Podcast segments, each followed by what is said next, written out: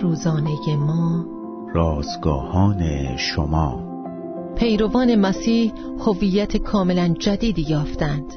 روز هفتاد یکم از شماره دهم نان روزانه ما. اسم جدید ما عنوان و مکاشفه باب دو آیات دوازده تا هفده متن امروز ما از کلام خداست.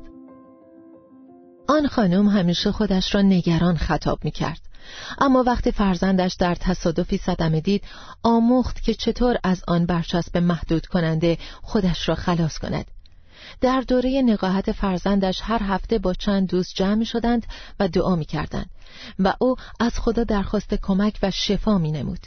در طول ماهای بعد با بیان نگرانی ها و ترسهایش در دعا متوجه شد که دیگر آن نگران سابق نیست بلکه تبدیل به جنگاور شجاعی در دعا شده است حس می کرد که خدا اسم جدیدی به او داده است هویتش در مسیح با گذشتن از میان کشمکش هایی که قلب دردمندش ناخواسته با آنها مواجه شده بود بیشتر جا می افتاد. خداوند عیسی در نامش به کلیسای پرقاموس وعده سنگ سفیدی را به ایمانداران می دهد که بر آن اسمی جدید مرقوم شده است.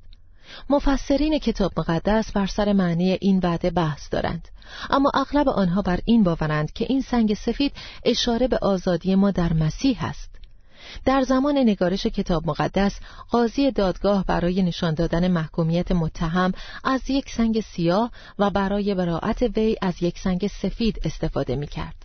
در دست داشتن یک سنگ سفید مجوز ورود افراد به مراسمی مانند جشنها و غیره بود به همین ترتیب از کسانی که آن سنگ سفید را از خدا دریافت کنند در جشن آسمانی استقبال خواهد شد مرگ عیسی برای ما آزادی و زندگی جدید و همچنین اسمی جدید به ارمغان می آورد. فکر می کنید اسم جدیدی که خدا برای شما در نظر دارد چیست؟